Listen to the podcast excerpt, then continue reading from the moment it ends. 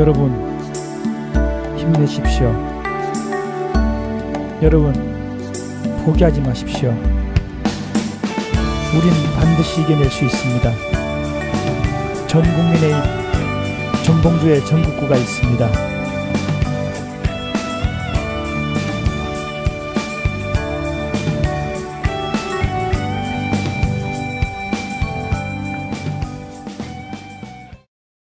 단 하나의 정통 정치 팟캐스트 정봉주의 전국구 시작하겠습니다. 기획된 해산, 의도된 오판. 이게 책 이름이죠. 예. 4월 5일 날 어, 성남시 온누리관에서 3시 오후 3시에 어, 출판 기념회 겸 어, 전국구 팬미팅, 쌤 콘서트. 왜 쌤이냐? 고 하은 기자는 그날 근무기 때문에 빠져요. 그 저하고 최강욱이가 사회를 봐주고 법업거사 출판 기념회 우리가 사회를 봐주러 가. 예. 같이 뭐 팬들하고 두들고 한판 노는 거죠. 그럼요, 그럼요. 4월 5일 날 어, 오후 3시 성남시 온누리관에서 이재열을 만나고 싶은 분들, 최강욱을 만나고 싶은 분들, 정봉주를 만나고 싶은 분들 함께 자리해 주시기 바라겠습니다. 아, 입장료는 무료입니다.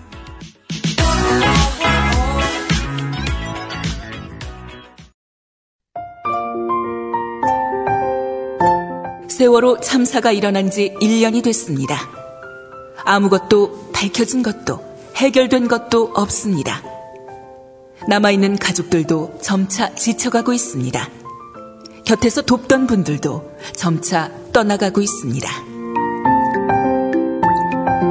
늘 가족과 함께 했던 분들, 그리고 모두가 떠나도 마지막 한 자리라도 가족들 곁을 지키겠다는 사람들, 명진 스님, 문규현 신부님, 그리고 많은 자원봉사자들, 이들이 함께 세월호 가족 지킴이로 모였습니다. 아직 식지 않은 심장을 갖고 계신 분들, 가족들 곁에 마지막 한 자리에 함께 참여해 주세요. 인터넷 검색창에서 세월호 가족 지킴이를 검색해 주세요.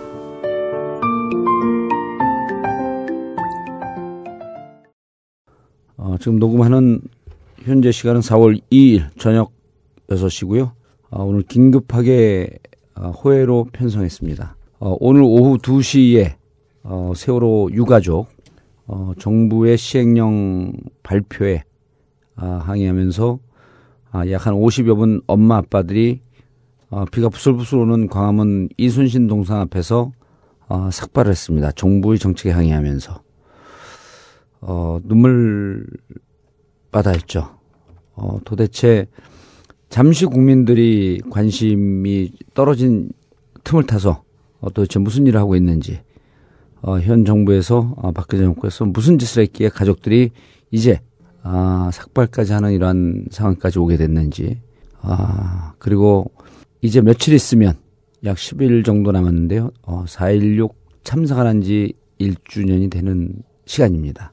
아, 오늘 4.15 참사 국민대책위 공동운영장과 박주민 변호사 모시고 어, 긴급 편성한 전국구 호에 시작하도록 하겠습니다. 자, 오늘 너무 신, 급하게 하는 바람에 어, 최강욱 변호사는 MBC 박문진 회의에 가 계시고 어, 덜 바쁜 하영 기자 자리했습니다. 예, 안녕하세요. 한결의 하호영 기자입니다. 예, 어리버리 독사. 아, 독사까지 붙여줬어, 내가. 어리버리 독사. 아, 참 나쁜 인간이에요. 친한 척 하면서 막 씹어, 아무나. 네. 자, 그리고, 어, 세월호 참사 국민대책위 공동위원장 박래군 위원장 자리하셨습니다. 예, 안녕하십니까. 예, 그리고, 어, 저는 오늘에서야 알았어요. 박주민 변호사 가족이 아닌지. 삭발을 안 하고 계시길래 삭발을 안 하고 계시길래 왜 안 안 했나 그랬더니 아 가족이 아니었었더라고요. 예. 지난 1년 동안 가족들보다 더 가족처럼 어, 세월호 가족들과 함께했던 박주민 변호사님 자리하셨습니다. 무슨 일이 있었죠? 예, 오늘 어, 아까 말씀하셨던 것처럼 어, 세월호 유가족만이 아니라 그 피해자들 그러니까 하물 기사도 했고 그 일반인 유가족도 했고 예. 뭐 이런 분들이 같이 모- 모여서 요즘에 이제 그 시행령 문제라든지 예. 그리고 또 이제 세월호 인양과 관련돼서 아무런 대책도 발표하지 않는다든지 그 그리고 이제 배보상 같은 경우도 사실 이제 어 굉장히 그 근거 없이 뭐 이렇게 해가지고 허황당에 이렇게 막 보도하고 그랬잖아요. 이런 예. 것을 이제 격분한. 그러니까 오늘 2일이니까 예. 하루 전. 예, 어제 그랬죠. 그렇죠. 그 수요일 날 예, 예, 예. 어, 배보상이 느닷없이 발표가 됐죠. 그렇죠. 아주 오, 느닷없이. 예. 그래서 이제 그 배보상 심의위원회가 이제 국무총리 산하에 이제 만들어졌는데 예. 그첫 회의가 31일 날 있었어요. 31일 날 회의에서 음. 결정됐다고 어저께 이제 뿌린 건데 사실 이제 이거 보면은 그 배보상 그 심의위원회 같은 경우는 첫 회의 같은 경우는 보통 상견례 하고 예. 앞으로 회의를 어떻게 진행할까 뭐 이런 것들을 하는 거거든요. 예. 이런 건데 갑자기 거기서 무슨 뭐 배보상 기준까지 마련했다고. 뭘 하는 거죠. 이 배보상 기준을 마련하려면 상당히 이제 여러 가지가 있어야 되는데 이 일단 피해 규모가 어떤지 피해 음. 상태가 어떤지 조사도 해보고 또 기존에 이제 어, 어 배보상 관련해서 지급되던 이런 것들까지 다 좀 하고 그래야 되는데 그런 거 없이. 좀 찾아보고. 네, 그렇죠. 이런 것들이 있, 있고 그래서 상당히 오랫동안 얘기를 해봐야 되는 거거든요. 예. 그리고 또 피해자들한테도 어떤 어, 상태인지도 알아봐야 될 뿐만 아니라 피해자들의 의견도 또 수렴해봐야 되고 그러니까요. 이런 과정들 거치면서 이게 기준이 만들어야 되는데 그런 거 없이 그냥 딱 해놓고 이게 터트려버린 거죠. 그랬더니 이제 유가족들은 굉장히 격분한 겁니다. 마치 이제 유가족들이 돈 더 달라고 하는 것처럼 이렇게 아. 하는 것처럼 이렇게 매도한다. 우린 진실규명하자 그랬지. 돈 많이 달라고 그런 거 아닌데 왜 그러냐. 그러니까 이 세월호 참사 가, 이 상황에 대해서 조금이라도 한 번이라도 관심을 가졌던 분들이면 가족들이 늘 그 주장을 했잖아요. 그렇죠. 우리가. 배보상 문제를 얘기하지 말고 진실 규명하고 그다음 책임자 처벌하고 또 이제 최근에 와서는 하도 인양을 하냐 안 하냐 문제가 있으니까 모든 진실 규명의 원칙은 인양이 우선이다라고 하는 주제까지 나왔던 거죠. 예, 맞습니다. 예. 그런데 느닷없이 이 뭐 시행령 때문에 가족들이 항의하니까 배보상을 발표했고 그러면 이제 또 잘 모르는 국민들은 아 이제 세월호 문제는 다 끝났나 보다. 하 기자님. 예. 그 배보상 나온다면 국민들은 어 이게 뭐가 다 정리됐나 보다 이런 분위기로 확 가지 않았나요? 그 언론 상황을 좀 말씀을 드리면은요. 예. 그 배보상 이야기가 나오면서 어 일제히 종편을 비롯한 보수 언론에서는 예. 그냥 뭐 지나가면서 보신 분들은 다 느끼셨을 거예요. 이게 어, 첫 번째는 정말 다 끝났다라고 느끼는 분도 계시고 두 번째는 아직도 안 끝났나? 혹시 배상금 이미 배보상금 다 지급한 거 아니야? 이런 그렇죠. 분위기로 몰아가는 좀 그런 상황이에요. 네. 그리고 실제로 어 적절하게 야당이라든가 아니면 어뭐 다른 뭐 여러 어 그 이야기할 수 있는 매체들에서도 좀 준비가 안 된 좀 당황한 상황이었어요. 그게 사실 현실입니다. 아 예. 언론도 전혀 눈치채지 못한 상태에서 눈치채지 못했다라기보다는 아주 전격적인 발표가 있었던 거고요. 예. 거기에 대해서 적절한 논리보다는 실제로 배보상 기준액이 제시가 되면서 그게 이제 주요하게 기사로 다뤄지는 어. 그러니까 그것에 대해서 어 논리적 정합성을 가지고 적절하게 대응했다라고 보기엔 조금 어려운. 예. 그러면서 이제 어, 다 느끼시겠지만 어, 실제로 시행령 문제나 아니면 지금 어, 진상규명이 제대로 되고 있지 않은 문제에 대해서는 또 약간의 어떤 물타기처럼 느껴지는 그런 상황으로 또좀 이어지는 거죠. 예. 그러니까 이게 우리 여기 전국구 방송도 박주민 변호사하고 우리 이제 박래구 위원장님 통화하기 전에 박주민 변호사하고 할 때도 지난번에 시행령에 대해서 약간 간을 봤으니 시행령에 너무 문제가 많은 그런 시행령 지난번에 우리가 주제가 이거였잖아요. 시행령이 모법인 법을 뛰어넘는 걸 지들 완전히 더 확장해 갖고 시행령을 발표를 해, 그 결정을 해버리, 해버렸으니 이 부분에 대한 문제를 좀 조목조목 따져보자. 라고 준비를 하고 있는데 느닷없이 배보상 얘기가 터진 거예요. 가족들도 전혀 예측 못하고 있었던 거 아니에요. 사실은 뭐 그 해수부 공무원이 그 보배상 기준 안을 예. 주긴 줬어요. 근데 줬을 때 그러니까 지난주에 예. 지난주에 줘놓고 이게 이제 뭐 바로 다음 그 배상 및 보상심의위원회 첫 회의에서 바로 결정이 될 것처럼 이야기를 하는 거예요. 그래서 첫 회의에서 예, 그래서 오. 상식적으로 아까 박내근 위원장님도 말씀하셨지만 첫 회의에서 이런 중요한 사안이 바로 결정된다 상상을 못 하잖아요. 예. 어, 그리고 또 그 자료를 제공받았을 때 자료를 뭐 다 준 건 아니고 예. 그 변호사한테 주, 줬을 때 저한테 준 거거든요, 사실은. 제가 받았을 때 그렇죠. 박주민 예, 변호사. 그래서 임원분들하고는 다 공유를 했는데 예. 제가 그 해수부 공무원한테 물어봤어요. 여기에 대해서 우리가 의견을 주면 반영이 되는 거냐? 예. 어, 근데 거기에 대해서 굉장히 부정적으로 얘기하더라고요. 어. 자기네들은 아마 배상 및 보상심의위원회에서 의결이 그냥 될 것 같다. 특- 특별한 사정이 없으면 어 그렇기 때문에 사실상 굉장히 일방적이었던 거죠. 그리고 또 이 안에 대해서 어떤 공개를 한다거나 하는 것 자체가 안 된다라고 또 얘기를 한 거예요. 그러니까 논의를 하기도 어려운 거죠. 공개 안 된다고 하니까 음. 논의를 할 수가 없고 또 논의를 해서 의견이 좀 바뀔 거냐 어, 거기 가능성 거의 없다고 얘기하고 예. 어, 그런 상황이었는데 어, 저도 근데 설마 설마는 했었어요. 임원분들도 음. 왜냐하면 첫 회의에서 이 중요한 게 그냥 결정된다는 건 상상을 못 하거든요. 그런데 이제 해수부 직원들은 미리 이게 첫 회의에서 결정될 것처럼 그 흘리고 있었고. 네. 그게 이제 어. 군사 작전 하듯이 좀 마치 이렇게 해놓은 거잖아요. 그러니까 네. 어, 그 국무총리 산하에 만들어진 그왜 그랬나요? 근데 왜? 심의위원회 같은 경우에 가장 중요한 게 그 기준 선- 설정하는 건데 예. 그러려면 여러 가지 골치 아픈 문제들이 많을 거거든요. 예. 좀 피해 상황들도 한번 진짜 조사를 해봐야 되고 예. 가족들도 만나서 의견도 들어봐야 될 것이고 선례도 찾아봐야 될 것이고 등등 해서 이렇게 해야 되는데 이런 거 없이 첫 회에서 그냥 다 해버렸으니까 저쪽에 이제 뭐 관련 부처에서 만든 자료 그대로 놓고 땅땅땅 쳤다고 하는 것밖에 예. 없거든요. 이거는 지금 이제 굉장히 이번 국면에서 보면은 정부가 굉장히 입체적으로 이걸 작전을 짜고 있다. 의도적으로. 의도적으로. 아. 그래서 4, 4월 16일 세월호 일주기 되기 전에 예. 이걸 끝낸다라고 음. 하는 거 다 끝났다 예. 하는 그 분위기를 만들자라고 하는 게 목표였던 것 같아요. 아. 그러니까 시행령 시행령안을 던지고 그다음 배보상을 던지고. 던지고 그런데 아니냐 이런 이게 이제 이렇게 하면 국민들이 종편에서는 뭐 다 끝난 것처럼 하고 있고 그리고 또 요즘 대세몰이 하고 있는 팟캐스트에서 아니다라고 얘기하고 있고 그 제가 이제 오면서 생각을 해봤어요. 우리 변호사님 이제 뭐 교통사고 때문에 서로 크게 났을 때 합, 이- 이게 뭐 합의 보냐 뭐 소송을 가냐 이런 의뢰인들 많이 올 거 아니에요. 많이 오죠. 예. 제가 생각을 해봤더니 박래금 위원장님하고 저하고 길을 가다가 차가 빵 부딪혔어요. 네. 부딪혔는데 서로 실갱이하고 뭐가 mu- 문제냐 뭐가 문제냐 그러다 첫 만남을 딱 했어. 근데 누가 가해자인지 누가 피해자인지도 모르는데 자 일단 합의금 300만 원 먼저 드리겠습니다. 오늘 우리 합의금은 300만 원이고 자 나, 나, 나중에 뭐를 계산할지 이런 건 좀 조금 차, 차근차근 좀 지나면서 봅시다. 그러면 아 감사합니다 합의금 300만 원 받겠습니다. 이러고 갈 피해자가 있나요? 근데 사실은 그거보다 더 심하죠. 예. 무슨 얘기냐면 어떤 사람이 정봉주 의원님을 때리는 거예요. 그리고 나서 뭐 아 기분이 나쁘다. 예, 그 말이에요. 딱 때리고 나서 그냥 갑자기 돈을 100만 원 딱 꺼내더니 예. 내가 보니까 100만 원이면 충분할 것 같아. 그거 아. 받든지 말든지. 예. 그러니까 가해자가 피해자에게 일방적으로 배상액을 정해서 통보를 하는 거예요. 이거 받을 어. 건지 말 건지 네 마음대로 해. 안 받을 거면 소송해.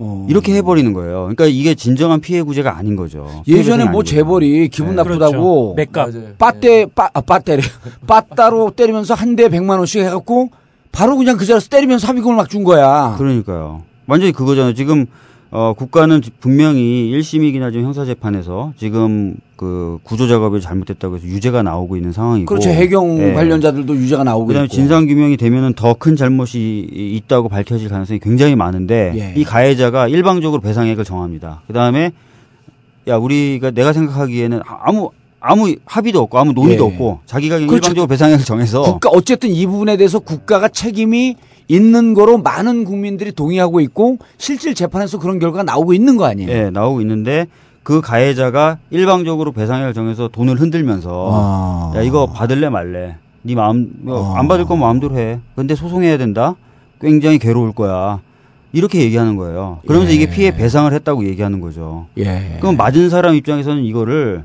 돈이 억만금이라도 아마 받질 못할 거예요 못 봤죠. 굉장히 모욕적인 일이고 예. 또 하나는 이 부모님들에게는 아이 기일이 있는 달이에요 이번 달이 그렇죠. 근데 예. 돈 얘기를 꺼내는 거예요 아. 갑자기 예. 이 부모님들이 원하는 건 다 무시하다가 돈 얘기를 갑자기 꺼내는 거죠. 음. 그것도 아까 말씀드렸듯이 때린 놈이 돈 흔들면서 음. 받을 거면 받고 말 거면 막 이런 식으로. 중국의 최근 그 이 교통사고 이런 거 보면 이런 모습을 우리가 많이 보잖아요. 그 외- 아주 고급 외제차를 타고 가던 분들이 그 오토바이나 자전거를 툭 치고 쓰러진 사람한테 그 사람이 막 이렇게 항의하고 그러니까 우리가 중국말은 못 알아듣지만 그 사람한테 지갑에서 돈을 빼갖고 얼굴에다 확 집어던지고 하는 그런 장면을 보고 막 중국인들이 불, 울분을 토하고 전 세계적으로 UC, UCC에 올라온 거 보면 막 화를 내고 그러거든요. 그런 장면과 하나도 다르지 않은 거죠. 그렇죠. 근데 이제 그걸 정부가 하고 있다고 하는- 한다고 보는 한다고 하고 있는 거잖아요 그 짓을 정부가 하고 있는 거죠. 그것도 그냥 맞은 정도가 아니라 자식이 죽었는데 그러니까. 그러니까 그 그거 하기 전에 앞에서. 사실 정부가 자기들 책임을 인정하고 사과를 해야 되는 거잖아요. 사과도 하고 내가 저거 예. 진짜 잘못했다. 어? 근데 앞으로 이제 우리가 챙겨서 하겠다라고 하면서 어, 어 이것도 이제 아까 같은 그런 걸 예. 정해서 좀 하고 이렇게 대줘야 되거든요. 근데 이런 거 아무것도 없이 음. 정말 돈, 돈 받을래 말래. 법으로 따지면 9월 28일까지만 또 신청하게 돼 있어요.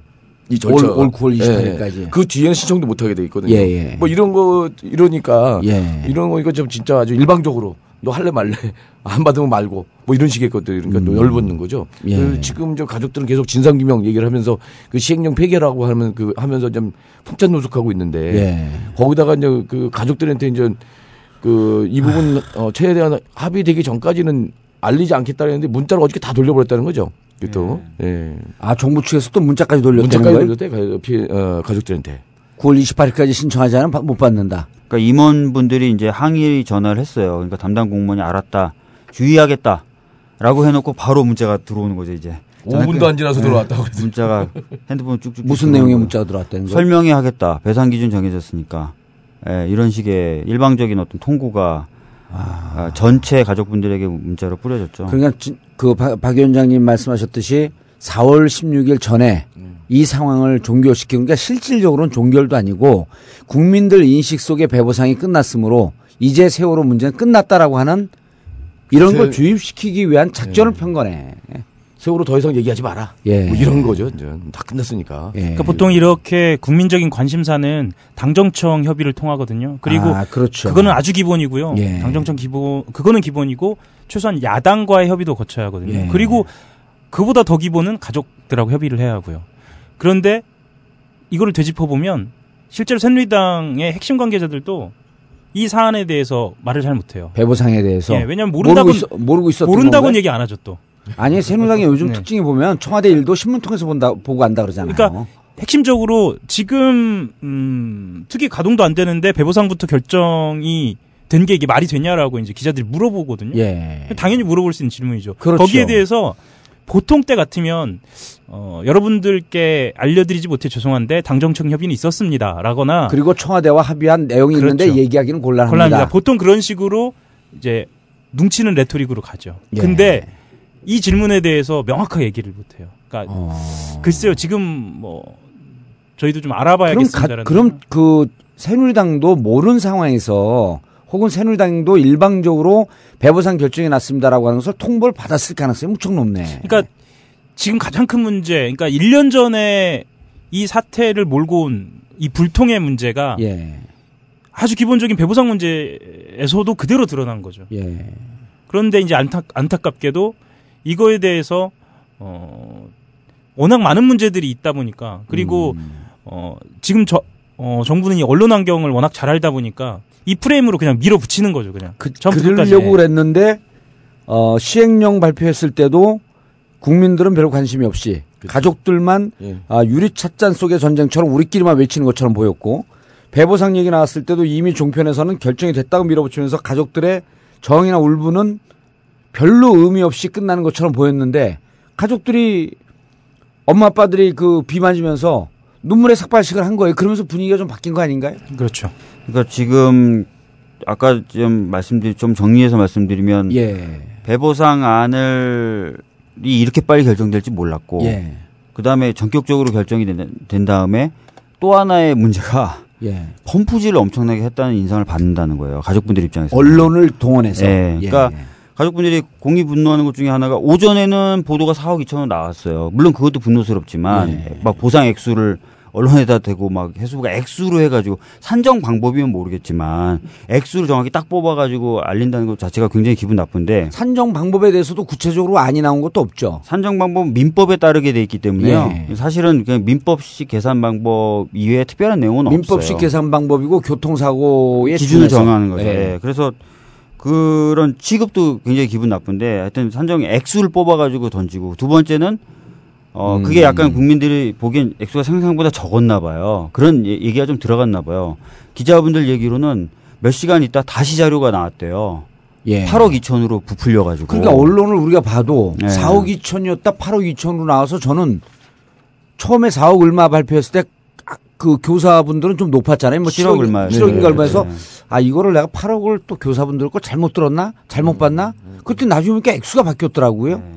근데 액수도 자기들이 관장할 수 있는 범위 어, 안에 없는 액수를 막 갖다 쑤- 쑤셔 놓은 거 아니에요? 그러니까요. 그래서 그, 그 단원고 학생들에게 8억 2천이다라고 했는데 그 예. 내용을 보면 여행자 보험, 예. 여행자 보험 1억을 집어넣었어요. 근데 여행자 보험은 국가하고는 아무 상관없는 전혀 거예요. 상관없죠. 가족들이 여행을 하면서 아이들이 여행 그 그거는 배 타거나 비행기 타면 여행자 보험 들잖아요. 단체로 갈 때. 예, 수학여행 갈 때 들잖아요. 예. 5천 원씩인가 내고 들잖아요. 그건 그것도 포함시켰고 그다음에 국민성금을 나눠주는 것도 포함시켰어 3억을. 예. 근데 재미있는 것은 이 국민성금 3억이라고 하는 것은 결정된 바도 없고요. 없죠. 예. 지금 약 한 1,200억 정도 모였는데 그걸 어떻게 쓸지 국민적 합의가 하나도 이루어진 게 예. 없잖아요. 그리고 그 특별법에 따르면 각 모금 단체가 예. 모금 단체가 자기를 규율하는 법에 따라서 결정하게 돼 있는 거예요. 그래서 어. 사실은 어떤 결과가 나올지 어떤 결정을 내릴지 전혀 모르는 거고 예. 이걸 국가가 감내 감내나라 파- 판내나라 이렇게 할 수가 없어요. 감나라 배나라 할 수. 있는 예. 상황이 아니고 할 수가 없어요. 그래서 사실은 오늘 아침에도 그 해수부 관계자 공무원이 예. 나와서 라디오 인터뷰를 하는데 그 3억 주는 거냐라고 그 물어보니까 확정된 거 아니다라고 얘기합니다. 음. 추정치가 그렇다고 얘기합니다. 그런데 보도자료 자료를 뿌릴 때는 마치 그게 확정된 것처럼 넣어서 거기다 개인이 받은 여행자 보험금 1억까지 넣어서 8억 2천이라고 한 거예요. 예. 그러니까 굉장히 재밌게 말씀드리면 에, 비교하기도 저도 싫고 죄송스럽기도 한데 뭐 굳이 비교, 비교할 필요도 없는데 만약에 천안함 사건 자꾸 비교 비교하잖아 천안함 예. 사건하고 근데 천안함에 했던 선호 그 해경이 어, 저, 저 해군이 개인적인 보험을 들고 있었어요. 그래서 해군이? 받았, 예, 예. 해군이 돈을 받았어요 예. 보험금을. 그럼 그것도 국가에서는 그 보험금도 통산해서 줬다고 얘기합니까? 그렇게 얘기 안 하잖아요. 음. 근데 왜 여행자 보험 1억을 넣느냐 이런 문제가 있는데 말씀이 좀 길어지지만 근데 안타까운 건 기자분들이 그런 걸 아무 문제 의식 없이 예. 그 항목을 알고 있으면서도 8억 2천이라는 단어를 계속 기계적으로 아. 써왔다는 거죠. 이런 네. 느낌이 드네요. 저는 이제 박 변호사님 말씀을 듣다 보니까 어, 이 종편이나 일, 이른바 이제 수국골통 언론이란 데서 이른바 이제 그 무슨 얘기를 했냐면 가족들이 막 싸우고 진실 규명 요구할 때 뭐라 그랬냐면 가족들이나 희생자들이 마치 수십억의 배보상을 받는데 더 받으려고 하는 것처럼 계속 호도를 했단 말이에요. 그리고 그걸 구- 기억하는 국민들이 의외로 많습니다. 그리고 가족들을 비판할 때도 지역에서 이렇게 우리 뭐 그 잘 모르는 사람들 얘기할 때 아니 뭐 10억을 받는다며 20억을 받는데 뭘 더 달라 그래? 그러면서 저렇게 데모하는 거 아니야? 이런 얘기를 하는 사람들이 상당히 많았었죠. 그렇죠. 근데 막상 자기들이 발표된 배부상 안을 보면 4억 2천이란 말이에요. 네. 그럼 니들이 이제까지 그렇게 호도했던 게 잘못됐던 거 아니야? 네. 라고 하는 자기 모순에 확 빠져버린 거예요, 이게. 그렇죠. 예. 그러면 그 자기들 범위 안에 없는 무슨 여행자 보험도 갖다 놓고 국민이 성금으로 모은 거 그건 아무런 국가가 뭐라고 할 수 있는 권한이 없잖아요. 맞아요. 예. 그걸 다 갖다 놓고 4억 2천인 줄 알았더니 8억 2천이더라. 그러니까 배보상을 통해서 이들의 슬픔이나 물론 이걸 준다고 슬픔이 그 가라앉지는 않겠지만 정말 진실로 어떻게 근거를 만들어서 어떻게 이 상황을 국가가 책임지려고 하는가라고 하는 자세는 하나도 안, 안 보인 거죠. 그러니까 예의가 없는 거죠. 싸가지가 없는 겁니다. 말하자면. 그거는 사람으로서. 얘기하지 마세요. 또 그건 왜요? 뻔한 건데 그걸 왜 얘기해요? 아니 그게 이제 저 피해 배- 보상이나 배상 할래도 뭔가 이게 이게 있어야 되는데 갖추고 해야 되는데 그것도 없이 그냥 네. 그리고 이 말씀 꼭 드려야 할 것 같은데 그 마치 그 우리 세금으로 이 배부상을 하는 것처럼 얘기하시는 분들도 있거든요. 예. 이 언론에 나와서 근데 이번 발표된 배부상에는 세금은 없어요. 맞아요. 그거는 분명하게 네. 짚고 넘어가야 돼요. 그리고 어, 아 그래요? 세, 이게 네. 세금으로 나가는 게 아니에요? 그러면 구상을 구상을 하거든요. 한다고 예정이 돼 있어요. 아, 그러니까 미리 유병원 유병원 재산. 예. 이게 미리 그래서- 지급을 해놓고 예. 나중에 구상권을 행사하니까 결국 세금으로 들어가는 건 아무것도 그러니까 없고. 물론 물론 어, 진상 규명이 돼서 국가가 책임져야 하는 상황이 되면 그때는 모르겠습니다. 그때는 모르겠는데 지금 상황은 그렇습니다. 그리고 또한 가지 뭐를 말씀드리려면 지금은 미리 내고 나중에 유병원 재- 일가의 재산을 환수해서 예. 구상권을 미리 그 저- 지금 청구하게 되는 거죠.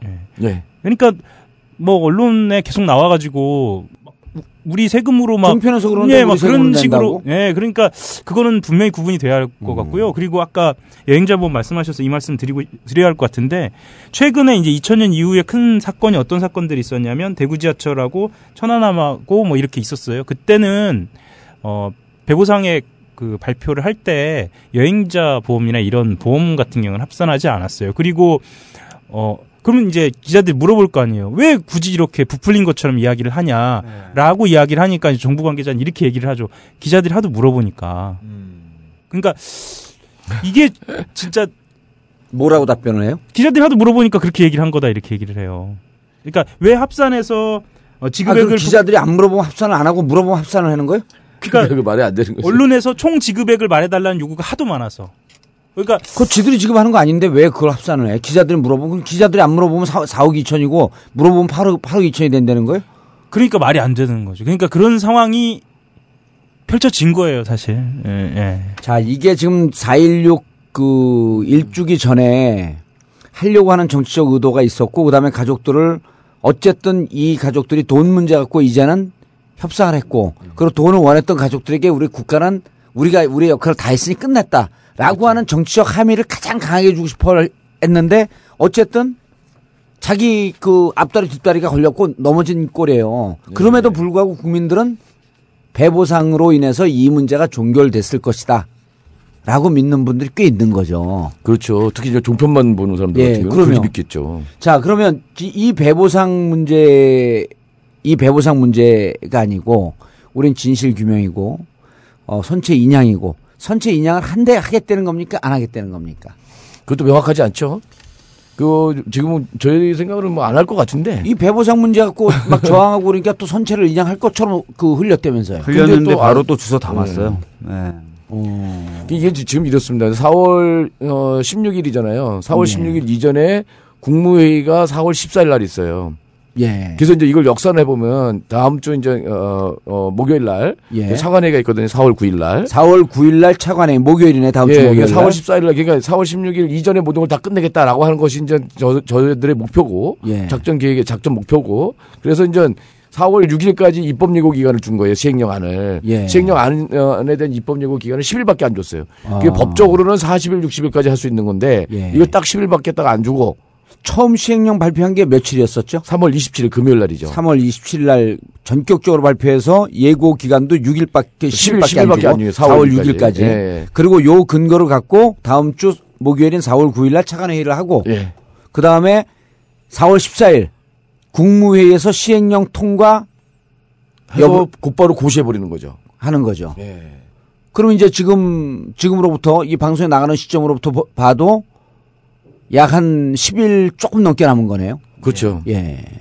그래서 굉장히 지금 지금 다급한 상황입니다. 그래서 음. 이제 요거 열흘밖에 안 줬는데 벌써 이제 며칠 딱 까먹었잖아요. 지금 남은 예. 게 며칠 안 남은 거예요. 4월 6일까지니까. 입법 예고 기간을 이렇게 짧게 줬다라고 하는 거 자체가 이걸 전격적으로 군사 작전 하듯이 그냥 해-. 해치겠다는 얘기밖에 그러니까요. 없는 거네. 군사 작전 하듯이 해가지고 다 끝내겠다 이렇게 하는 거고 그런 그렇게 하니까 이제 거기다가 이제 물타기 하면서 이 이제 배보상도 이제 정책적으로 하는 이런 거죠. 아. 자, 포인트는 결국은 문제가 되고 있던 시행령의 시행령 통과를 가리기 위해서 예. 물타기 배보상을 던지고 간 거네. 굉장히 굉장히 입체적인 군사 작전이에요. 예. 뭐 같은 이야기를 또 드릴 수밖에 없는데요. 뭐 그 인양 말씀 나와서 인양 또 말씀을 드려야 할 것 같은데 인양 문제 같은 경우에도 원래 새누리당 원내지도부는 인양을 요구를 예. 했었잖아요. 그렇죠. 근데 이것에 대해서 이, 이 문제에 대해서 어, 배보상 문제가 나왔을 때, 그러니까 그게 터져 나왔을 때 동시에 물었어요. 예. 아니 진상규명도 결정이 안 돼 있는데 뭐 배보상 얘기 나왔고 그러면 인양 어떻게 되는 거냐? 인양에 대해서도 사실 새누리당 당 지도부가 정부 입장을 듣고 듣고 있지를 못하고 있어요. 인양에 대해서도 예. 어. 그러니까 세월호 문제에 있어서 지금 당정청이 협조를 전혀 안 하고 있고 여기에 소통의 끈이 떨어져 있는 상태. 이런 상태로 사실 시행령이 통과되고 16일을 지나지 않을까라는 생각을 하는 거예요. 예. 그럼 지금 국민대책위나 이쪽에서 보는 입장은 인양에 대해서는 자기들이 좀 불리하면 인양을 할 것처럼 얘기를 흘렸다가 그렇죠. 또 그 가족 세월호에 대한 관심이 좀 떨어지면 인양을 안, 하, 안 하겠고 예. 그냥 기본적으로 본심은 인양을 하고 싶지 않은 거죠. 그런 것 같습니다. 그- 그래서 뭐 근데 저희들 인양을 하지 않으면 그 배에서 무슨 일이 있었는지 예. 우리가 지속적으로 관심 갖고 있었던 그 국정원 관리 항목인가요? 예. 지적사항이요. 지적- 국정원 지적사항. 지적사항. 예, 예. 그 지- 국정원 지적사항도 지난번에 박준 변호사가 뭐라고 했냐면 이렇게 미주알 고주알 구- 그 직원들의 휴가 일정까지 짜면 대법원 판례에 따르면 이 배의 실질적인 회사 주인 회사는 오너는 국정원이다 이렇게 얘기했었잖아요 지난 방그 그 전에 방송에서 국정원이 지적한 게 맞는다면 그렇게 국정원이 봐야 되겠죠. 지적하게 맞는다면 예. 일정을 짜고 근무 일정을 짜고 휴가 일정을 짜고 이거는 자기 오너라고 하는 얘기밖에 없는 거 아니에요. 그러니까 이 배를 인양하지 않고는 그런 내용을 파악하기가 어려운 거 아니에요 진실을. 침몰에 관련돼서도 그런데요. 지금 보건성이 약해졌다, 뭐 짐이 옆으로 기울어졌다 이런 것도 다 추정치예요. 어떻게 추정을 하냐면 크리소 같은데 뭐 이런 데서 연구 시뮬레이션을 해서 나온 결론인데 예. 배 상태를 모르니까 그냥 진술에만 의존해서 짐을 실었던 그 갑판의 상태가 어땠대더라. 예. 뭐 물을 뿌렸대더라. 뭐 미끄럽대더라. 거긴 뭐 받침대가 있다더라. 이래가지고 거기 추정치를 막 놓고 마찰 계수를 뽑아낸 거예요. 예. 그러니까 사실은 다 지금 침몰 원인이라고 하는 것들은 모든 게 다 추정과 가설에 기반한 것이지 실제를 그렇죠. 몰라요. 예. 배를 끄집어 내봐야 아 이 짐 실었던데 여긴 이렇게 생겼었구나. 그렇죠. 그럼 마찰 계수가 이렇게 올라가야 되는구나. 이렇게 된다는 거예요. 예. 그래서 지금 침몰 원인만은 지금 어, 내린 결론은 다 가정치에 불과하다. 그렇죠. 그리고 네. 초창기에 우리가 그 선박 전문가들한테 그 얘기를 들어 그 배에 대해서 얘기를 들었을 때도 이 배는 60도까지 기울어도 침몰하지 않는다는 거 아닙니까? 그냥 60도에 기울어서 계속 그 상태에서 표류 상태, 상태에서 떠, 떠, 떠, 떠돌아다니게끔 설계가 되어 있다는 거예요. 네, 그러니까 수- 수밀 수밀 구조가 아마 잘못됐을 것이다라고 추정도 하는데 네. 그러니까 램프에 차가 실리는데 그런 것도 배를 보면 알 수 있거든요. 어디서 그- 실제로 그- 그런지. 진짜 자꾸 물이 어디에서 들어오기 시작했는지 그런 걸 다 봐야 되는 거 아니에요. 그렇죠. 그 인양을 저, 해서. 예, 증개축을 어떻게 잘못했는지 예. 뭐 이런 것들도 실제 그거 좀 봐야 되는 거죠. 저쪽에 이제 그 청해진 해운에서 준 자료 또 뭐 그 진술한 거 이거만 갖고 있는 건데 그 음. 그걸 다 믿을 수 있냐는 거죠. 뭐 이런 것들을 다 확인하려면 세월호를 인양해야 인양해서 되고. 예. 뭐 도대체 무슨 문제가 있었는지 무슨 사고가 있었는지를 봐야만 진실의 그 진실 규명에 접근할 수 있다. 그리고 이제 지난번에 이제 수색을 하다가 이제 지금 4개월 넘게 이제 중단한 상태입니까? 예. 상태잖아요. 4개월, 5개월 넘게 지금 중단 상태인데 거기 그때 그렇게 했음에도 불구하고 아직 수색하지 않은 격실이 남아 있는 거거든요. 아. 거기에 아직 못 들어간 그 칸이 있어요. 그 못 들어간 칸에 혹시 지금 아홉 그 실종자들 그렇죠. 거기 있을 수 있는 거거든요. 음. 그 그걸 뒤져서라도 찾아내는 게 국가의 의무죠. 예. 지금도 뭐 옛날에 그저 전쟁 시기에 저랬던 그 육을 찾아 다니지 않습니까? 저 그렇죠. 미국, 일본 같은 경우는 지금 저쪽에 전 세계 그, 그, 그 전선에서 죽은 사람들 그 예. 찾아서 유해 발굴해서 정말 그 무슨 쪼가리도 하나 나오면 그걸 갖다가 그 가족들한테 전해주고 그러거든요. 그게 예. 국가거든요. 그렇죠. 근데 이 나라 국가는 거기에 있을 걸로 뻔히 우리가 짐작이 되는데도 그걸 예. 안 하고 있는 거예요. 예. 그 자꾸 이제 뭐 비용 계산하는 이 기, 어, 시기 뭐 기간을 계산하는 이렇게 하고 예. 그러는데 아니 기술- 기존의 희생자 가족들 찾을 때 보면 가족들이 아이들 증언에 따라서 이 격실 안에 있다라고 예. 가족들이 증언한 거를 이 잠수부들이 열대 포론을 들어갔는데도 없다 없다 그러다 마지막에 거기서 찾아 나오고 그러잖아요. 그러니까요. 예, 예. 그럼 지금 그 안에 아직 실, 그 수색하지 못한 데서 샅샅이 하고 예. 그것도 마지, 할 때까지 하고 마지막에는 그 결국 그 선체를 인양해야 되는데 이 인양 여부에 대해서 정부는 결정도 하지 않고 있고 예. 안 하고 싶어 하고. 안 하고 싶은 거죠.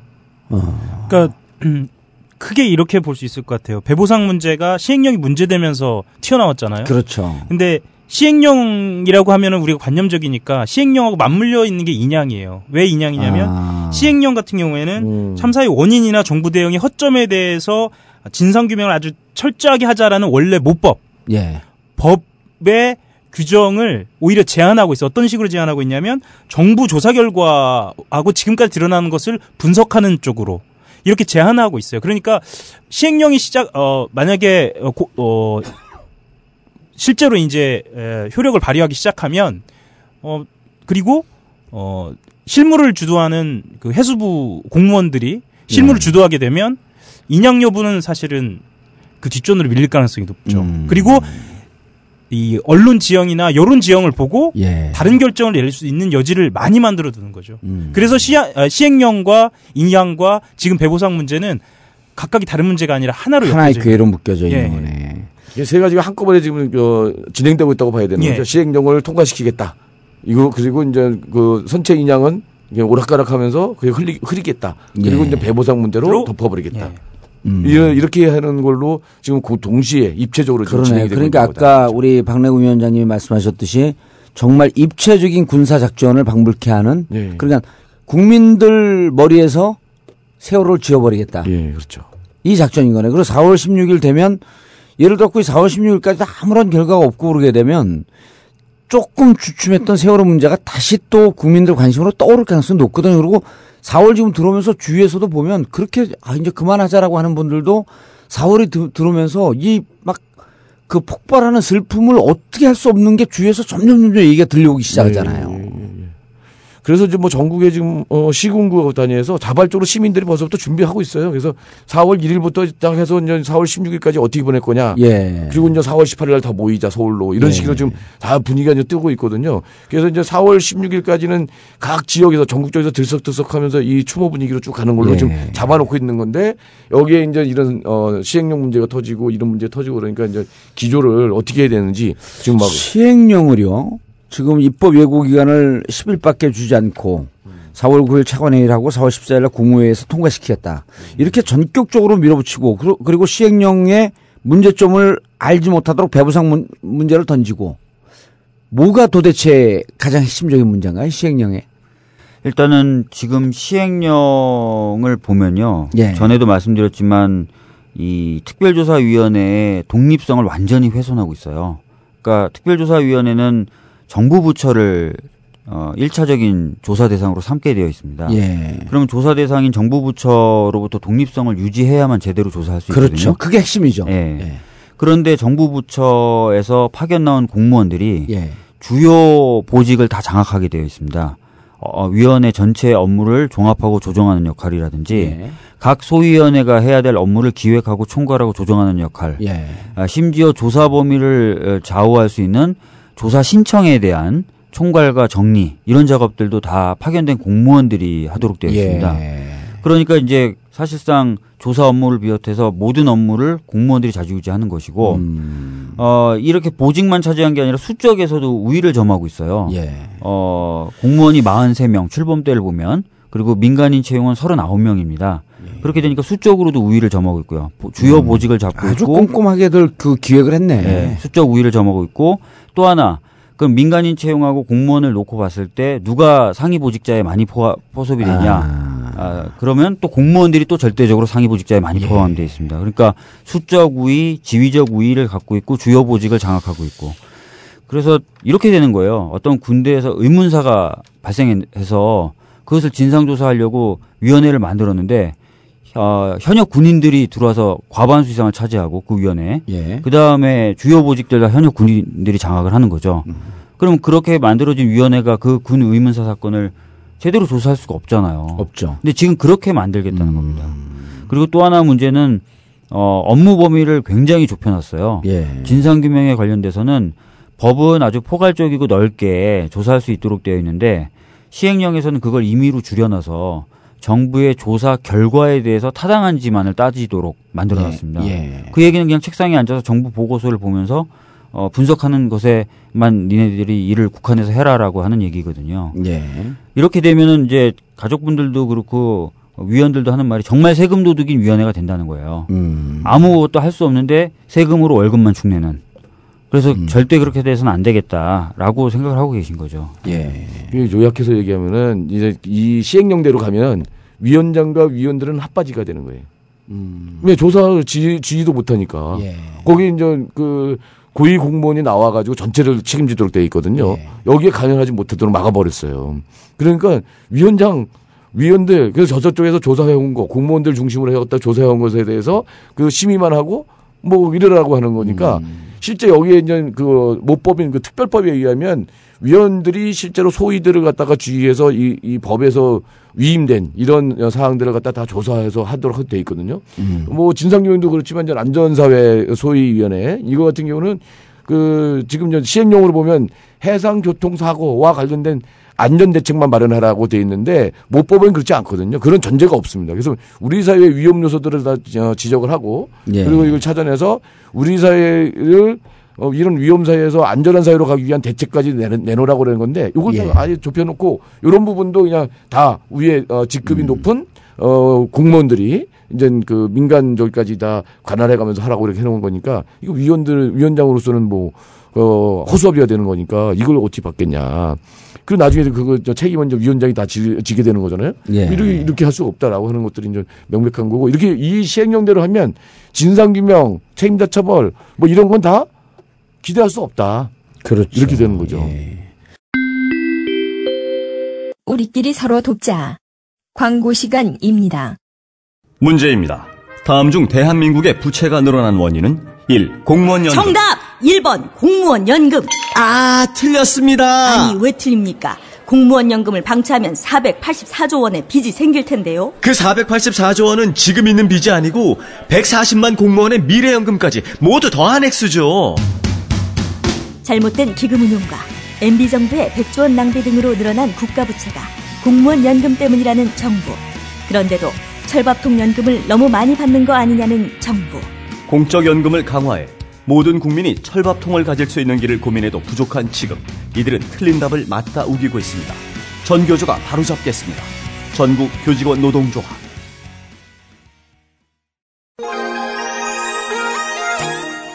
박근혜 정권에서 살아남기 위한 필수 생존 지침서 정봉주의 전국구 여러분이 직접 만들어 나갑니다. 전국구의 자발적 유료 회원이 되어주세요. PC로 듣는 분들 혹은 해외 청취자분들 팟빵 전국구 페이지에서 자발적 유료 배너를 클릭하세요. 핸드폰으로 듣는 분들 하나은행 571 910 005 27704 571 91 0005 27704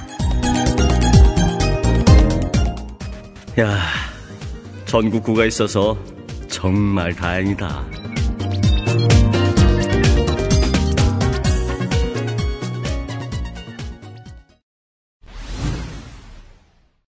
아니 우리가 그 돌이켜 보면 그 세월호 특별법 그 제정해야 된다 그럴 때 1년 가까이를 그한뭐 10여 개월을 목숨 걸고 새누리당에서 막았잖아요. 그렇죠. 정부 여당에서. 예, 예.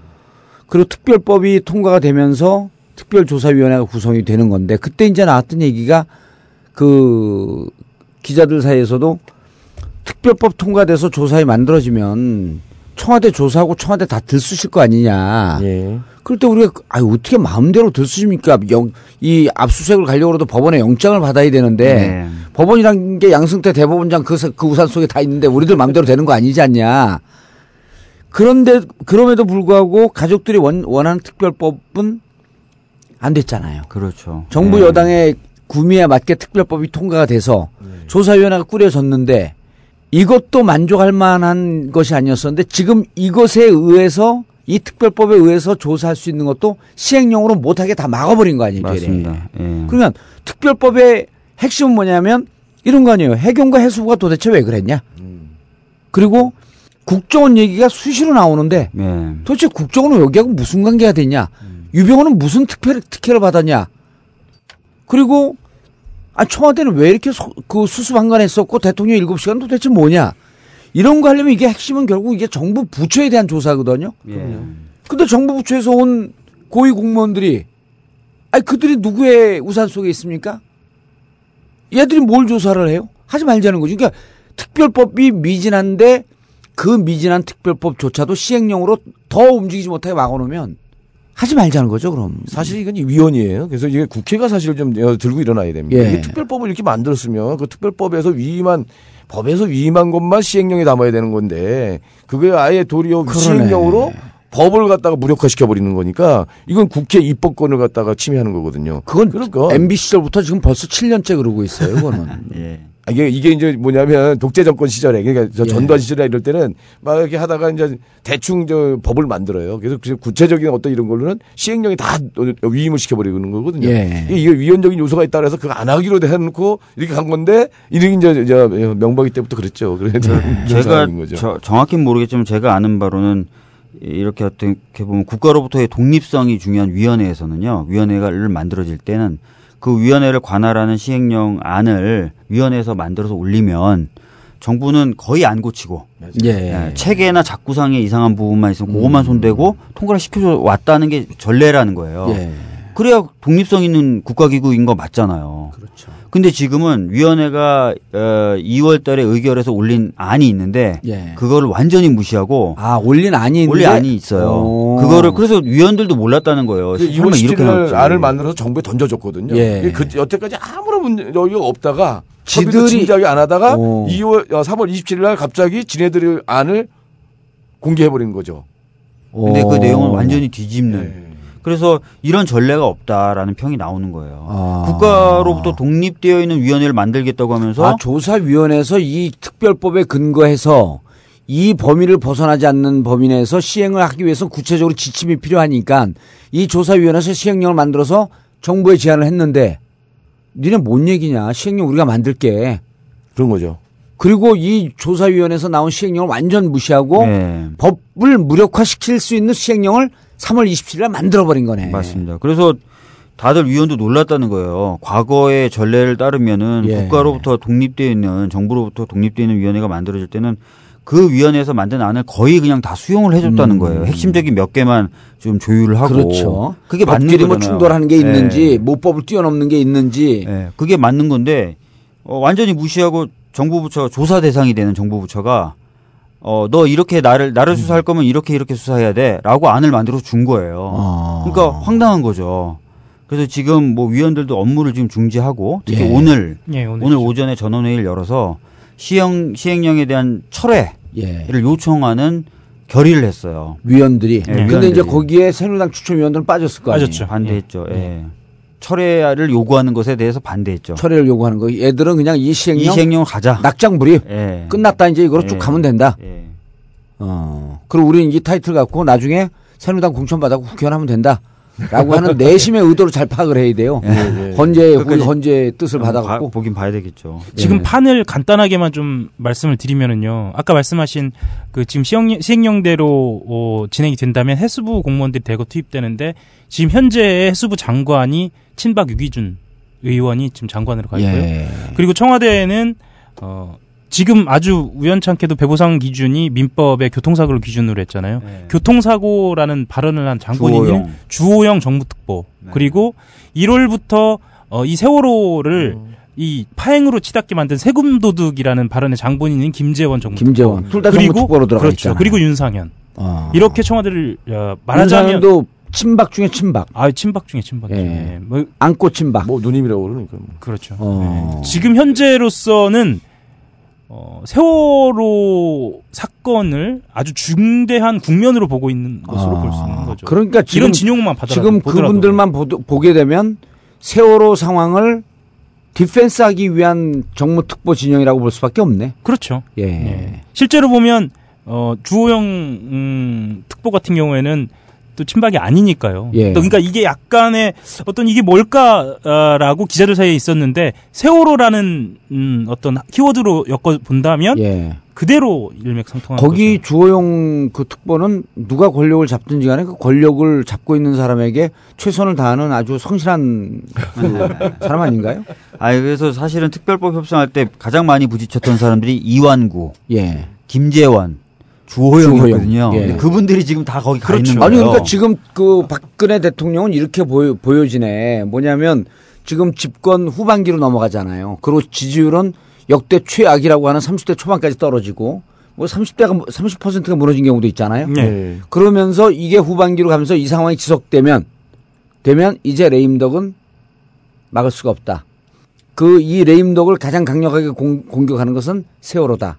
세월호를 정리하고 넘어가지 않으면 집권, 후, 집권 후반기는 없다라고 하는 정무적 판단을 거죠. 예. 한 거네요. 그러니까 그렇기 때문에 김재원, 주호영 세월호 문제 있을 때 강력하게 가족들을 가장 능멸했던 사람들 예, 아니에요. 주호영은 정책위 의장으로서 참 역할을 많이 했고 예. 김재원 원내수석 부대표로서 협상을 총괄했었죠. 그렇죠. 그러니까 우리가 예. 기억하는 아주 모멸적 표현은 그 두 사람 입에서 가장 많이 나왔던 거 아니에요. 그렇죠. 이완구하고. 예. 그때 저 청와대 가이드라인을 받아오는 사람이 김재원이었죠. 예. 그때 그 어, 원내수석 부 대표 할 때. 퀵 서비스. 그러니까 뭐 도려 그때는 뭐 이완구라든지 다른 사람들은 청와대 입장을 이거 잘 모를 때 저, 저기가 이제 김재원이 그렇죠. 자기가 해서 예. 먼저 언론에 흘려가지고 이게 청와대 거 청와대 그 어, 가이드라인이다. 요 정도로만 하자. 이렇게 하는 분위기를 뭐 조성하는데 앞장섰던 게 김재원이었던 거죠. 예. 그래서 이번에도 보면 뭐 아까 이제 그런 걸로 해서 이번에 나온 시행령 안도 해수부가 만든 거라 볼 수가 없는 거죠. 이거 청와대에서 만든 그렇죠. 거다. 다 예. 거기 지휘하고 있다라고 봐야 되는 거죠. 그래서 음. 이렇게 생각이 좀 들더라고요. 가족분들도 그렇고. 이 특조위가 특별조사위원회가 돌아가서 조금만 형식적으로라도 조사를 하면 뭔가 드러날 게 있는 것 같, 그 정도인 것 같아요. 제가 봤을 때는. 아, 그러니까 저렇게 그러네. 철저히, 역설적으로 네, 그렇죠. 철저히 되네. 디펜스를 하는 것 같아요. 예. 그러니까 일진, 이진, 삼진을 해서 이게 진을 치고 있는 느낌이 드는 거예요, 사실. 아주 네. 조금만 뒤져도 뭔가 거짓말들이 나올 수 있을 것 같은 그런 상황이니까 저, 저 정도로 진영을 갖춰가지고 진짜 아까 박내근 예. 위원장이 말씀하셨듯이 입체적으로 전쟁 치르듯이 예. 철저히 지금 차단하고 뭉개고 가려고 하는 것 같다는 느낌을 받, 받게 되는 거죠. 음, 우스갯소리로 처음에 이제 이 정권 출범하고 나서 출범하고 나서 어 국정원 댓글 개입 사건이 있었고 한 10개월 정도 있다가 이제 사이버 사령부 댓글 개입 그, 그 사건이 나왔을 때 이게 이제 무슨 국정조사라든지 이런 거를 국민들이 요구했잖아요. 예.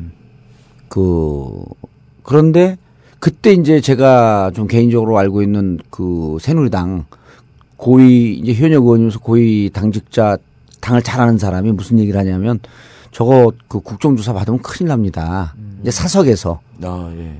그래갖고 이제 제가 그걸 한번 이제 시청 앞에 나서 발언한 적이 있는데 왜 큰일 납니까? 그냥 받으면 되죠. 그랬더니 받게 되면 새누리당을 압수수색할 건데 새누리당을 압수수색하면 그 하드에 뭐가 들어가는지 자기들도 모른다는 거예요. 예. 그러니까 어디서 너무나 많은 뭐가 있는지 모르기 때문에 이 하드가 압수 하드가 압수수색 됐을 때 어디서 뭐가 나오는지 모르고 검찰이 뻔히 봐주기 수사를 하더라도 너무나 충격적인 게 나오면 손을 안 댈 수가 없지 않냐. 그렇다고 하드를 다 긁어버릴 수도 없고.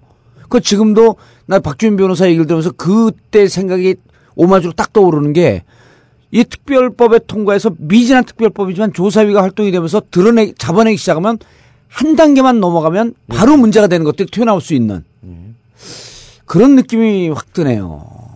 진짜 저도 궁금한 게 너무 많고 예. 아니, 간단하게 통화 내용만 조사해봐도 굉장히 많은 걸 알 수 있을 것 같거든요. 아니 지금. 이런 거 아니에요? 네. 그 9시 40분 전후로 해갖고 해경들이 누구하고 통화를 했는지 이것도 우리가 초창기 계속 요구했잖아요. 그렇죠. 청와대하고 네. 통화한 게 있는지 국정원하고 통화한 게 있는지 또 청해진 직원들은 그 시간대 국정원하고 통화한 게 있는지 네. 누구의 지시를 받고 있었는지 이렇게 통화 내용만 하면 다 나오는 건데 그러니까요. 그런 건 아주 금방 받아볼 수 있는 자료거든요. 예. 그러니까 지금 그러니까 아마 1, 2, 3지는 쳐가지고 그러네. 아니 이렇게 철저하게 예. 방어를 한 적은 없지 않아요 진짜? 그러니까요. 그래서 그러다 보니까 뭐 아까 뭐그 공무원들도 보면 조사 대상인 기관인 해수부 또 이제 이제 해경 쪽 그러니까 어, 저 지금 이제 국가안전처죠. 예, 국민안전- 국민안전 처로 아, 국민안- 해경이 옮겨갔는데 예. 국민안전처가 2순위로 많은 공무원을 보냅니다. 그러니까 1순위가 해수. 조사 대상인 일순위. 어, 조사 대상인 예. 해수부가 1순위. 그다음에 국민안전처에서 2순위. 그러니까 자기 조, 자기가 조사 대상이 돼야 되는데 거기서 어, 조사하라고 하는 사람들을 파견하겠다고 하니 이게 예. 말이에요. 네. 두 군데서 보내는 공무원이 전체 공무원의 40%가 넘습니다. 아 예, 그러면 이제 자기 자기가 파견된 그 부서를 수사하겠냐고 조사하겠냐고요. 안 하죠. 아니 자기도 그러, 먹고 살아야 그러니까 되는데. 그리고 우리가 아까 이제 군 의문사 일, 예를 들었는데 진상 규명을 하기가 제일 어려운 데가 군 내부 아니에요. 예. 군에서 이제 사고가 나게 되면 예를 들어 뭐 군 검찰이라든지 군군 뭐 판사 역할을 하고 이런 분들 구- 혹은 그군 검찰에서 조사할 때 예. 보면은 예를 들어 그 대위나 소령이 중위 불났고 하면 자기 육사 후배 아니에요. 그렇죠. 그 자기가 데리고 있었던 부관이고 이걸 조사를 하겠냐고. 그러니까요. 그런 꼴이죠. 네. 예. 그 지금도 해수부하고 구- 국민안전처요? 네. 음, 음, 국민안전처. 국민안전처 이름도 어렵네. 그런 데서 온 사람들이 뭘 조사할까? 그러니까요. 그리고 진상규명 국에 예. 조사 1과장도 파견 공무원으로 하게 아, 예. 만들었어요. 그거 완전히 웃기잖아요. 예. 딱 너무 티가 나요. 시행령을 보면 갑자기 조사 1과장의 역할이 나온 다음에 조사 1과장은 파견 공무원으로 한다고 돼 있어요. 이, 음. 이 사람이 특검 임명 요청이나 청문회 운영, 세월호 참사 원인에 대한 조사, 예. 원인 관련된 부분에 대한 파트를 핵심 부서네. 핵심 부서인데 그걸 딱 집어서 고사를 하면 공무원으로 한다고 돼 있어요. 그러니까 핵심 누가 봐도 핵심 중에 핵심이지. 아, 시행령에? 시행령에 누가 봐도 이거는 너무하다. 그러니까 기자분들도 이 시행령을 보고 나서 다 하는 말이 심지어 보수적인 일간지 쪽에 있는 기자들도 저한테 전해서 너무 티가 나는데요. 막 이런 식으로 얘기할 정도예요. 박주민 변호사가 추정하면서 들여다보는 그 느낌이 전달이 되네요. 그러니까 조금만 한 발만 더 나가도 뭔가 나오기 막 시작할 것 같은 거야. 예, 이게. 그렇죠. 예. 굉장히 두려운 거죠. 예. 그러니까 배, 아니 배보상 카드는 우리가 이제까지 쭉 했지만 배보상 갖고 밀고 당기고 한 게 있었잖아요. 가족들이 조금만 세게 밀고 오고 국민들이 여기 좀 동조하는 그 이 공감이 좀 형성되면 배상 보상 문제를 종편에 흘리고 그럼 우리가 언제 돈 갖고 가족 가족 우리 자식의 목숨을 돈, 돈으로 바꾸자 그랬냐? 이건 진, 진실 규명되고 난 다음에 돈 얘기해라. 그때 가서 해도 늦지 않다. 그러면서 또 가족들을 개별적으로 만나면서 배보상 문제를 흘리는 경우도 많이 있었, 있었잖아요. 그러니까 네. 배보상은 제대로 쓸 수 있는 최대 카드인데 결정적인 시점에 지금 나온 거야. 맞아요. 작년부터 계속 배부상 카드를 빨리 쓰고 싶었죠. 예. 이양구 원내대표 그 당시 원내대표 시절에 만나면 무조건 배부상 얘기 빨리 하자고. 예. 만나면 무조건 그 서해 그 태안 기름 유출 사건부터 시작합니다. 이거 그거 돈 받는데 오래 걸렸다. 당신들 그럴 거냐? 내가 하자 그럴 때 하자라고 하면서 계속 배부상 하자고 얘기하는 거. 배부상 얘기하자고. 그러면서 어떤 네. 얘기를 하면 저도 이제 그때는 현장에 있었죠. 네. 어떤 얘기를 하냐면 실제로 어 진상 규명을 이야기하는 가족들도 있지만 배우상을 간절히 원하는 가족들이 있다. 네. 이런 식으로 흘리죠. 그러면 가족들을 분열시키는 거예요. 예, 가, 그, 그 가족들이 누구냐? 가족들이 나서서 그 가족들이 누군지 대라 하면 또 그거에 대해서는 이야기할 수 없다. 이렇게 얘기하면서 항상 그렇게 얘기했어요, 항상 항상. 그렇게 얘기했죠. 도대체 그 가족이 누구냐 그러면 아, 가족 대, 그건 가족, 가족 그 대책에서 얘기하기 어렵다. 예. 예. 항상 그런 식으로 얘기했죠. 개별적으로 뭐 내가 그 사람들 잘 알고 있다. 어? 자, 가족들 지금 그 분위기는 어떤가요? 지금 가족분들은 오늘 기자회견 와서 보신 분들은 다 아실 거예요. 굉장히 화가 나 계시고, 예. 그러니까 인격적 모멸감을 느끼신 거고, 어, 어떻게 해, 나라가 해도 이렇게까지 할 수 있느냐. 예. 진짜 우리를 인간 취급도 안 한다. 음. 부모인 우리를 돈만 밝히는 사람으로 만들려고까지 한다. 이 문제를 덮고 가기 위해서. 예. 굉장히 격앙되어 계시고, 그래서 사실은 어제 저녁에 회의를 하시면서 오늘 삭발하시기로 결정이 된 건데, 예. 회의에서 결정되고 나서 삭발을 하려고 합니다. 신청해 주세요 하니까 몇 시간 만에 50분이 넘게 삭발하겠다고 예. 나온 거예요. 아니, 그러니까 저도 네. 오늘 가보니까 그 늘 활동하시던 분 말고 많이 한. 반 이상이 네. 얼굴을 그 처음 보던 분들도 많이 있어요. 그러니까 안산은 계속 나왔지만 광화문이나 이쪽 청운동에는 잘 안 나오셨던 분들 좀 소극적으로 자기 뭐, 뭐 개인적으로 또 이- 빨리 잊고 일상으로 돌아가고 싶어 하는 분들이 계시잖아요. 솔직한 심정이. 예. 근데 그분들도 네, 맞아요. 다 나오셨더라고. 그러니까 제가 보기에는 배부상을 던지면서 시행령의 문제점도 덮고 그리고 가장 큰 카드가 돈 흔들면서 가족들 이간질 시키는 거거든요. 네. 이게 이제까지 그 국가 이 대형 안전사고는 다 나왔던 거니까요. 네. 무슨 대구 지하철 참사 때도 그랬죠. 무슨 사건이 있을 때마다 돈 그랬죠. 갖고 흔들었잖아요. 그리고 항상 성공했는데 항상 성공했는데 네. 이번에 이게 안 통하는 거야. 그러니까 오늘 삭발 여기 여기 흔들리는 가족들이 계신가요? 실제로 분노를 더 많이 하고 계시고 예. 실제로 삭발하신 분이 50분이 넘지만 오늘 올라오신 분이 거의 160분 돼요. 평일인데도 낮인데도. 그러니까 그러니까 회사 2시, 오후 다니시던 2시 했죠. 분들도 예. 예, 일을 못 하겠다라고 하고 올라오신 거예요. 그래서 그분들 오랜만에 얼굴 뵙는 분들한테 제가 인사드리면서 아. 어, 오랜만에 뵙습니까 뵙습니다라고 하니까 이걸 뉴스를 보다가 열불이 나서 잠이 하나도 안 아니 오더라고요. 160명 예. 정도면 160 가족 정도면 평상시에 활동할 때 가족 총회 한 번씩이라도 나왔던 분들은 다 올라오신 거의 거예요. 다 올라오신 거죠. 그렇다고 봐야 되죠. 예. 그러니까 잠을 못 주무셨대. 이 그러니까 전체 보고. 그 학생 가족이 약 한 250가구 정도 되고 네. 그리고 회의, 회의 때도 보면 아주 이 그 예민한 안건 아닐 경우에는 뭐 150에서 200명 이렇게 왔다 갔다 하잖아요 가족이. 예. 근데 오늘 어제 고- 어제 회의에서 고지하고 오늘 오후 2시에 했는데 160명 올라왔다라고 하는 건 가족들이 거죠. 예. 어제 7시 이후에 고지한 거예요. 어. 그러니까 회의가 끝난 게 7시 직전에 끝났기 때문에 예. 그 이후에 공- 고지한 건데 그래서 이제 임원들이 어저께 그 하면서 그런 이렇게 얘기를 했다고 그러더라고요. 이거는 그 가족들이 뭐 이렇게 너무 이제 시간도 별로 없고 그러니까 임원 예. 가족들이 별로 참여 안할 안 할 거다. 그러니까 우리 임원들이 먼저 총대 매자 예. 이런 식으로 된 거예요. 그래서 아. 사실상 임원 중심으로 삭발을 할 줄 알았던 거죠. 그랬더니 예. 이렇게 하니까 이게 이제 가족들이 해서 저도 오늘 아침에 그 얘기를 듣고 굉장히 깜짝 놀랐어요. 그 아까 제가. 박내곤 위원장 만나갖고 가족들하고 이제 또그 그 오빠 동생 하면서 지내는 많은 가족들이 같은 박능훈 위원장한테 막 항의하더라고. 왜 안 깎았냐고.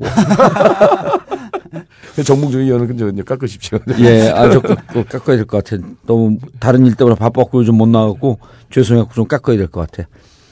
어, 일반 시민들 깎을 때 되면 저도 하영 기자 손잡고.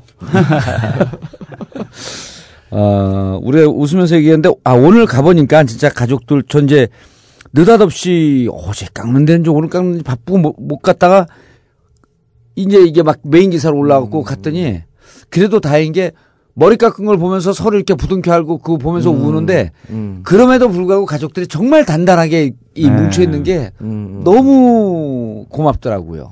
저는 이제 오늘 이제 그 가족들 깍사를 했어요. 이제 깎아줄 사람이 이제 부족해갖고 아. 스님 두 분에다가 그 미, 그 그쪽에 자원을 총운동 이발사 했어요, 했어요 오늘? 네, 저. 제가 몇분 좀 깎은 거죠. 거기 강화문화에서. 아유, 근데 정말 이, 이 속이 쓰린 거죠, 속이. 그냥 예. 너무 내가 진짜 이래야 되나. 이제 가족들 이럴 정도로 해야 되나. 그러니까 다 뭐 눈물 예, 바다더라고요. 다 보니까. 눈물 바다죠. 눈 그래서. 받아요. 오늘 카메라맨들도 방송사에 나온 카메라맨들도 음. 계속 눈물 훔치면서 근데 그러니까. 근데도 보도가 제대로 안 나갈 거예요. 예. 그 데스크에서 어떻게든 하겠죠. 아니 그래도 이제 포털에 오늘 기사가 많이 올라갔더라고요. 많이 올라왔죠. 예. 자, 그 방송에 나가는 게 4월 3일 금요일이고요. 음. 어, 우리가 이 다음에 일정이 어떻게 되어 있는지 어, 정확하게 제가 얘기합니다. 이렇게 호외로 나가게 되면 한 3, 4일 사이에 약 한 250만에서 300만 정도가 예. 아, 저희 방송에 접속을 합니다. 아이고, 예. 어, 그리고 늘 우리가 어려울 때 이 방송을 청취해 주신 분들이 함께 도와주시고 함께 행동에 참여해 주- 해 주 시고 아, 그래서 정말 아, 진심으로 감사한 마음인데 앞으로 일정을 가족들과 함께 할 수 있는 또 가족들이 어떻게 일정을 준비하고 있는지 예. 정리를 좀 해 주시고요. 어, 부탁을 겸해서 좀 말씀을 드리겠습니다. 예. 제일 중요한 게 4월 6일까지 그 시행령 안에 대한 입법 예고, 입법 예고 기간이잖아요. 그때 예. 어, 입법 예고에 대한 의견이 정말 막 폭주해야 됩니다.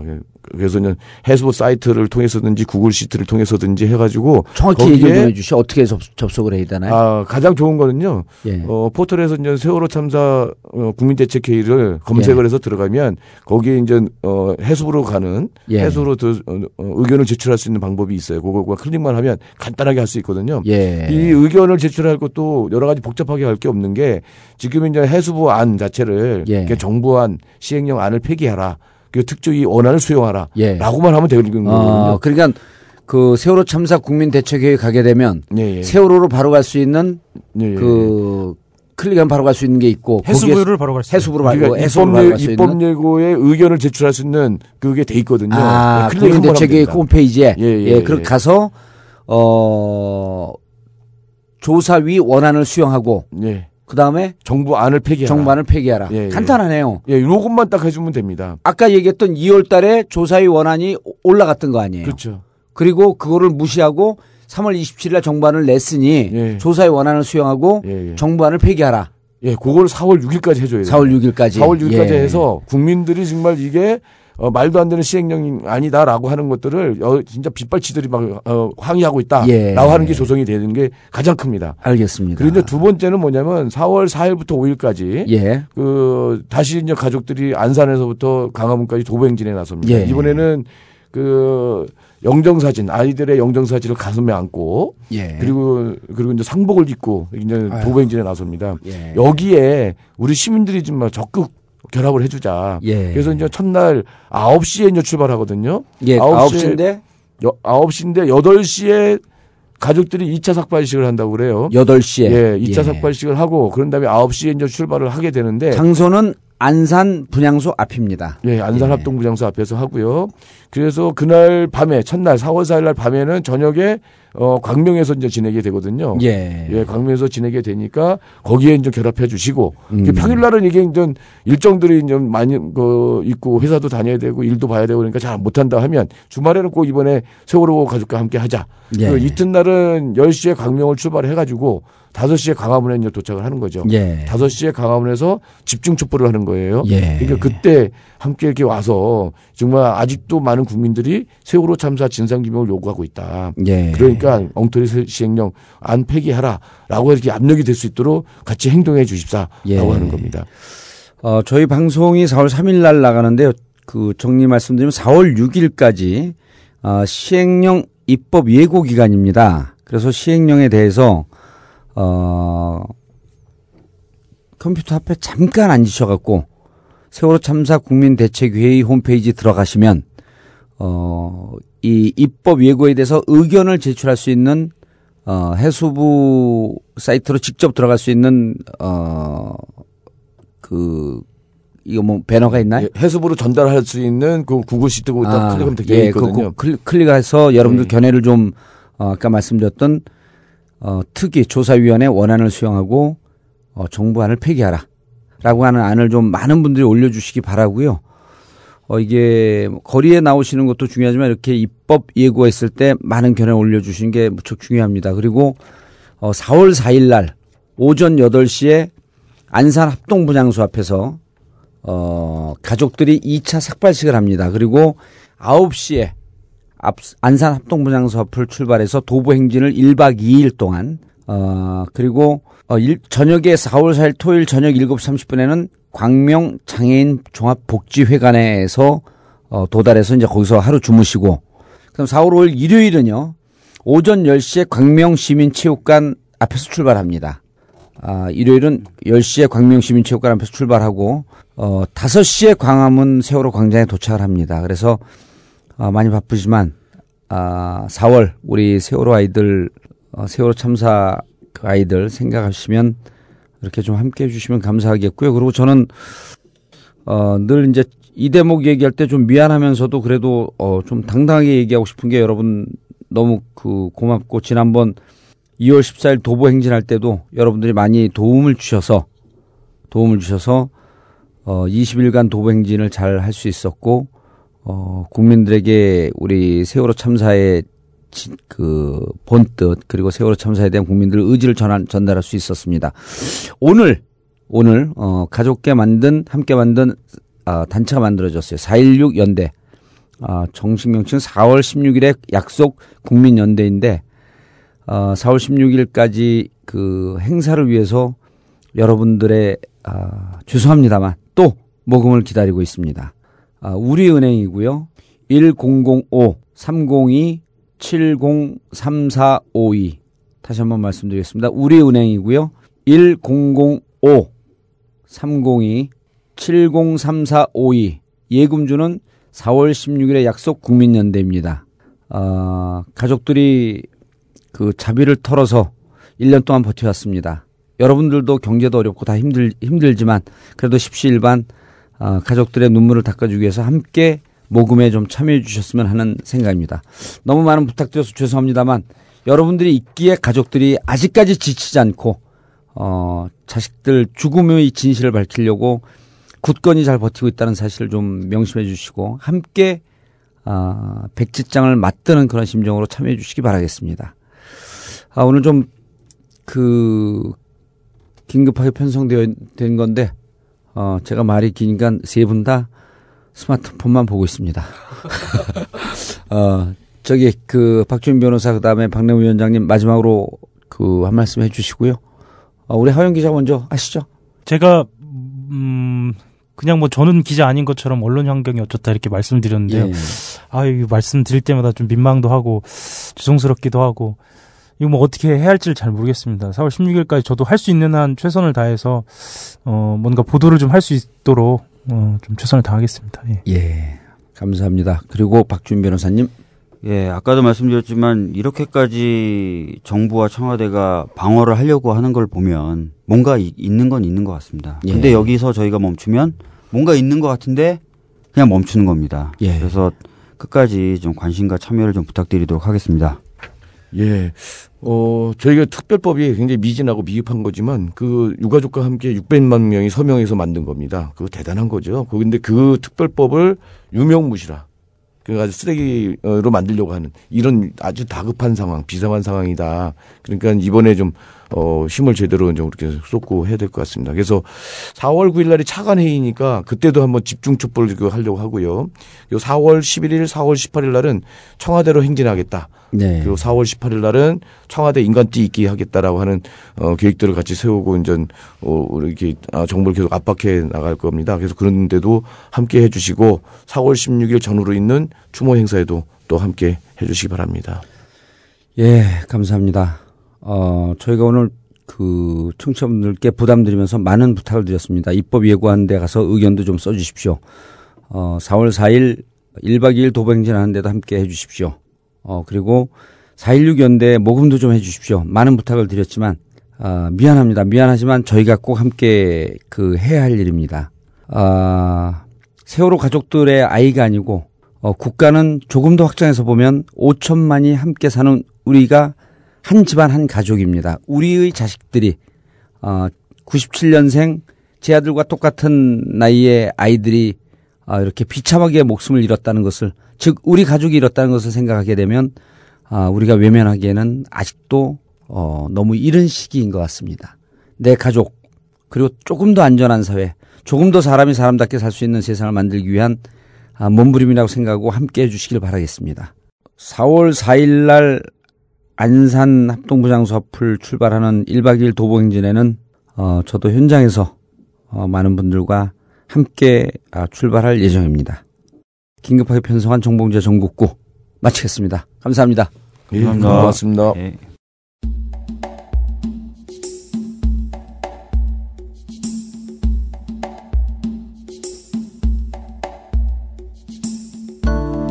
여러분 힘내십시오. 여러분 포기하지 마십시오. 우린 반드시 이겨낼 수 있습니다. 전 국민의 전봉주의 전국구가 있습니다.